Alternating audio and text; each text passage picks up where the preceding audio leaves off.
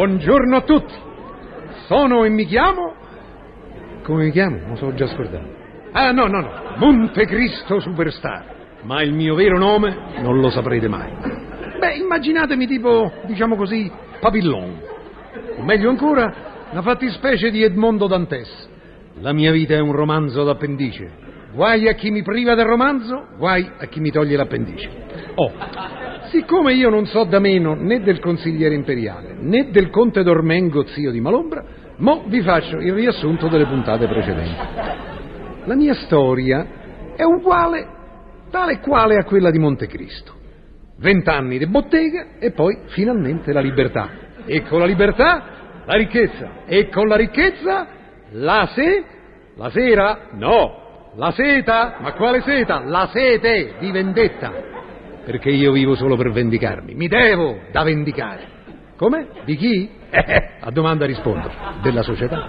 Ma non della società del gas o della società degli autori editori. Io devo colpire tutti i rappresentanti di quella società che ha fatto di me un rottame. Un rifiuto, un relitto, un disavanzo di galera. Eh? Sì, lo so, si dovrebbe dire un avanzo di galera, ma oggi in Italia ci sono solo disavanzi. Consumerò dunque una vendetta alla settimana. Nulla mi può fermare. I soldi ce l'ho, quindi. E qui finiscono le puntate precedenti.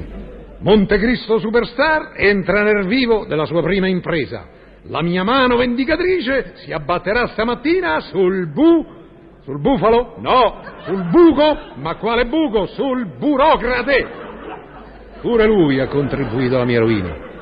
Io mi ricordo quando mio padre e prima di lui mio nonno salivano e scendevano le scale di un ufficio rincorrendo i rimborsi dei danni della prima guerra d'indipendenza, mentre egli, il burocrate, con un satanico sorriso procrastinava, rimandava, richiedendo sempre nuove firme, nuovi timbri, ulteriori autentiche dichiarazioni liberatorie risalenti all'epoca dei meglio antenati suoi. Ebbene, il burocrate ce l'ho qui. Eh? Come dove qui? In mano mia, no? Nessuna violenza ha subito da me.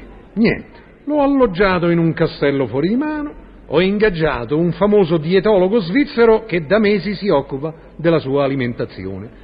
Oggi so 30 giorni che il burocrate si nutre di passati di verdura, mezzi pompelmi e frammenti di grissini senza sale. Fra breve farà il suo ingresso qui, nel ristorante burocratico di Stato che mi onoro di presiedere. Anzi, ecchelo. È permesso? Scusi, senta. Buongiorno, si ricorda? No, Ma come, non si ricorda? Io sarei quello che giovedì scorso presentò la domanda per un piatto di pasta asciutta, burro e sugo. Ah, sì, sì, sì. Nome? Angelo Rossetti. Di? Eh? Di. Di Giuno. Oh, faccia meno lo spiritoso perché qui dobbiamo lavorare, capito? Rossetti, vediamo un po', Rossetti, sì, ecco qua. E no, niente, la pratica è stata rimandata indietro perché manca il buono sugo. Ma come lei mi ha detto che il buono sugo era stato abolito? Eh sì, ma ieri è stato ripristinato. Sportello 3, vada, vada. Mamma mia. E adesso quanto tempo ci vorrà per avere questo buono? Boh, due, tre giorni, quattro. Ma io non posso aspettare tanto. Ho fame! E lo chieda con i diritti d'urgenza, abbia pazienza. Sportello 4, mi faccia perdere tempo. Là Eh, mi danno il sugo? No, eh no, le danno il modulo. Quale modulo? Per la domanda, no? Lei deve inoltrare regolare domanda tendente a ottenere un pomodoro. Il sottoscritto, eccetera, eccetera, chiede, eccetera, eccetera, eccetera, ringrazia e segui, eccetera, eccetera, eccetera, eccetera, eccetera. Poi, col pomodoro, va all'ufficio, sale e condimenti. Col pomodoro? Certo, e senza pomodoro il sugo glielo fanno col cavolo. Eh, va bene, mi accontenterò.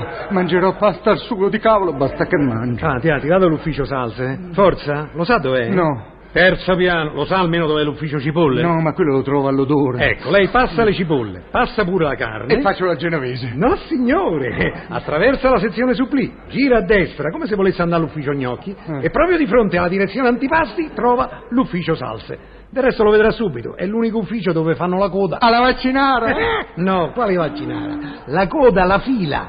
Lei si mette in fila, caro signore. Consegna il pomodoro e le danno il tagliando. Col tagliando torna qui da me e mi consegna le lastre. Quali lastre? Le lastre dello stomaco. Eh, se no come dimostra di avere lo stomaco vuoto? Abbia pazienza. Eh, il singhiozzo di fame. Ha sentito? Il singhiozzo non basta. Comunque, guardi, facciamo così: se non ha le lastre, può rilasciarmi una dichiarazione giurata. Sì, il sottoscritto attesta, con- sotto la sua personale responsabilità civile e penale, di non avere ingerito alcun cibo dal giorno scorso. 14 giugno 1974. Buono. Ecco fatto. Firmi qui e ora si sieda che la facciamo mangiare. Una spaghetta al burro e sugo. Al, al, al. Che c'è, scusi? No, no, no. Eh, no.